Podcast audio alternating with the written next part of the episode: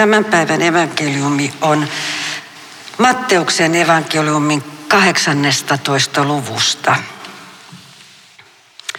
Opetuslapset tulivat Jeesuksen luo ja kysyivät, kuka on suurin taivasten valtakunnassa?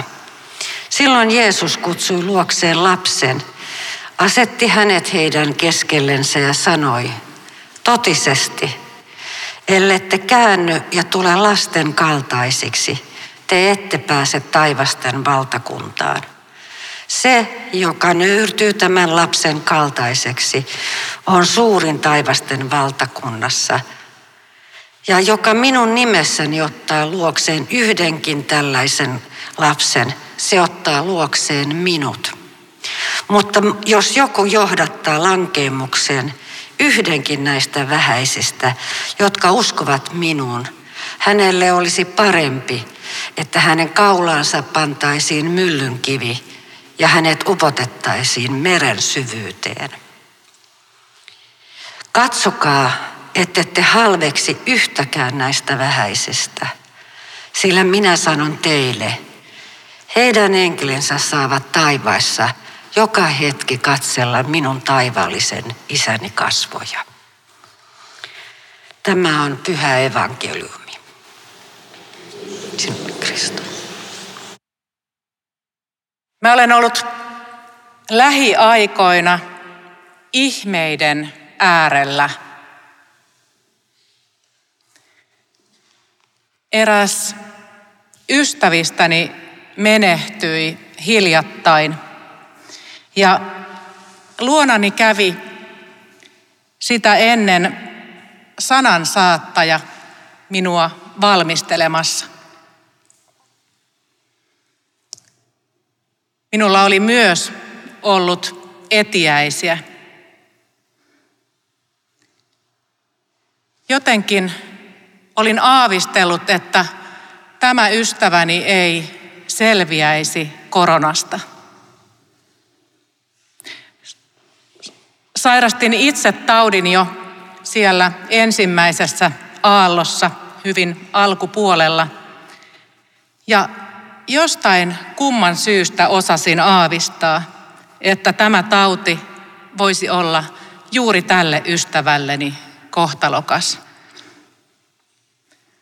En osaa sanoa, mistä osasin aavistaa, mutta koko kevään varoittelin häntä pysymään sisällä ja välttämään matkustamista.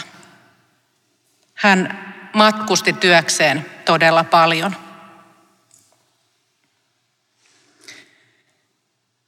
Sinä aamuna, kun ystäväni menehtyi, olin kirkolliskokouksessa. Istuin aamupalapöydässä, kun toinen kirkolliskokousedustaja tuli kysymään minulta, että miten tämä ystäväsi voi. Hänelle oli jostain syystä tullut tämä ystäväni juuri sinä aamuna mieleen. Muutaman tunnin kuluttua sain puhelun, jossa kuulin ystäväni menehtyneen samana aamupäivänä. Aamupala pöytään tullut edustaja kertoi saaneensa ennenkin etiäisiä. Ja minä totesin siihen, että onhan raamattu toki pullollaan viestintuojia. Kiitin häntä viestistä. Ymmärsin itsekin, että minua oli pitänyt valmistella tähän uutiseen. Kun puhelu tuli, Olin jo kääntänyt ajatukseni menehtyneeseen ystävääni ja tiesin heti syynkin. Korona. Kuoleman lähellä seinä näkymättömän ja näkyvän välillä on ohut.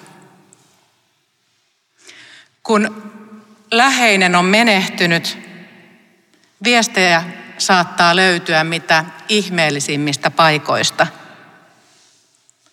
Maahan pudonnut lehti voi olla selvästi sydämen muotoinen.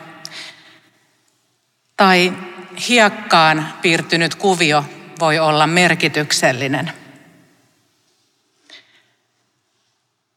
Viestit ovat yleensä sen verran hauraita, että ne on helppo kuitata sattumaksi tai surun aikaansaamiksi. Merkityksellistä on kuitenkin se, mitä ne voivat saada aikaan.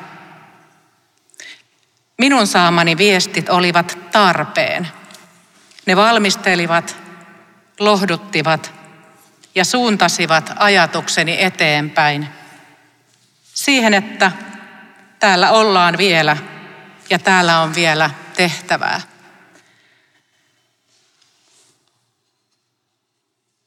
Tänään meille puhutaan enkeleistä.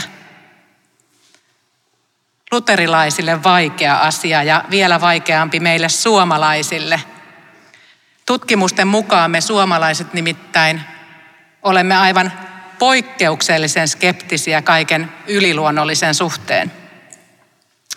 Ta- tasapuolisuuden vuoksi olemme kuulemma aivan poikkeuksellisen skeptisiä myös kaiken tieteellisesti todistetun suhteen.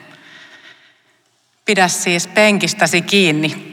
Tänään Herra sanoo, että hän on lähettänyt enkelin kulkemaan edelläsi, suojelemaan sinua matkalla ja viemään sinut siihen paikkaan, jonka on sinulle varannut. Ja hän jatkaa vielä. Muista, että hän on lähelläsi. Tottele häntä, äläkä vihastuta häntä. Siis tottele häntä. Siis todellako on sellaisia enkeleitä olemassa, jotka johdattavat ilmeisesti ja jotenkin myös kommunikoivat, koska heitä pitäisi totella. Hieman vaikea ajatus. Ja sitten kuitenkin samalla me kaikki tunnustamme aina Nikean uskon tunnustuksessa uskovamme kaikkivaltiaaseen isään, taivaan ja maan, kaiken näkyvän ja näkymättömän luojaan. Kaiken näkyvän ja näkymättömän luojaan. Jumala on luonut myös näkymättömän maailman.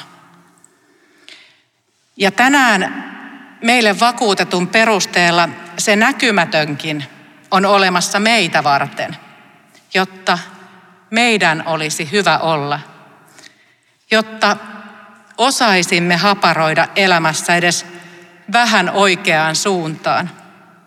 Ja että pysähtyisimme välillä kuuntelemaan, mitä meille yritetään sanoa.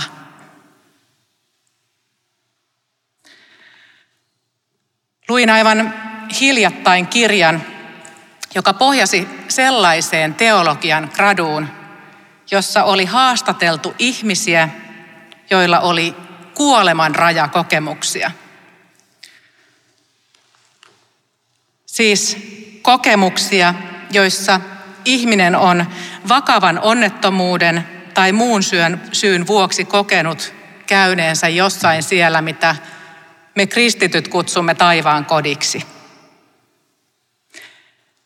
Nämä kertomukset vahvistivat käsitystäni siitä, että kuoleman äärellä näkyvän ja näkymättömän suhde on erittäin kapea, verho on ohut.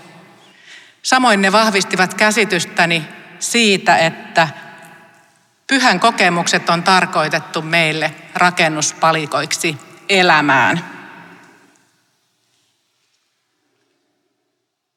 Näitä kuolemanrajakokemuksia tulee kuulema tasaisesti sekä uskoville että sellaisille ihmisille, jotka eivät usko. Ja niitä on dokumentoitu ihmisillä hyvin varhaisesta historian ajoista saakka. Kokialleen kokemukset ovat hyvin tosia ja selittämättömiä, vaikka toki niitä on tieteen keinoin lähdetty selittämään. On pohdittu esimerkiksi aivokemian tai aivojen hapenpuutteen mahdollisia vaikutuksia. Tällaisia kokemuksia ei myöskään tule kaikille kuoleman porteilla tai kuoleman lähellä käyneille, vaan vain osalle noin viidelle prosentille. Ja lisäksi osa ihmisistä on kokenut kuolemanrajakokemuksen, vaikka ei ole ollut edes lähellä kuolemaa. Joidenkin uskoa kokemukset syventävät, joillekin ne ovat uskonnollisessa mielessä jopa käänteen tekeviä, mutta ei kaikille. Useimmiten ne kuitenkin muuttavat ihmisen asennoitumista elämään. Kokemukset ovat jossain määrin erilaisia, mutta niissä oli myös paljon yhtäläisyyksiä. Tyypillisiä ovat kokemukset valosta ja rakkaudesta, persoonallisen Jumalan läsnäolosta. Yksi aivan kaikkein tyypillisin yhtäläisyys on kokemus siitä, että on täydellisen rakastettu, täydellisen ymmärretty ja täydellisen hyväksytty. Siis kertakaikkisen rakkauden ympäröimä. Miltä tuntuisi olla hetken aikaa täydellisen rakastettu, täydellisen hyväksytty ja täydellisen ymmärretty? Miten se kokemus muuttaisi suhtautumistani elämään?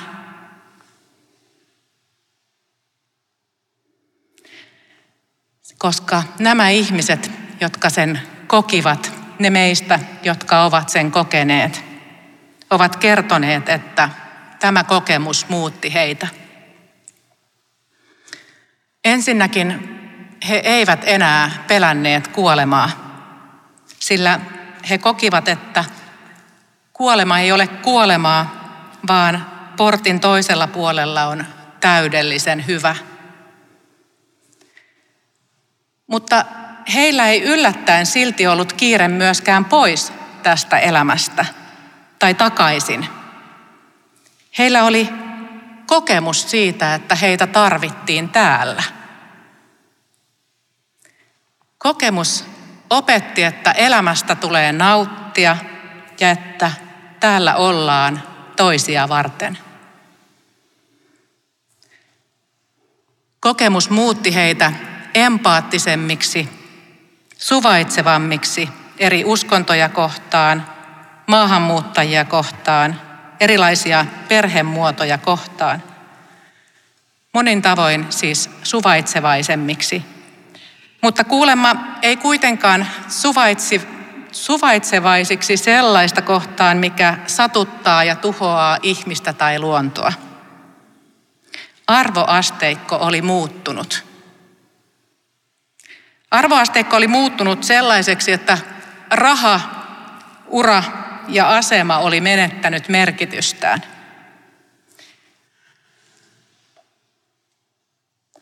Päivän evankeliumissa tänään me opetuslapset kysymme taas sen saman egoistikysymyksen, jonka monta kertaa aiemminkin. Kuka meistä on suurin? Kuka meistä on suurin taivasten valtakunnassa? Ja tänään Jeesus ei edes vastaa siihen kysymykseen. Hän vastaa kysymyksen ohi.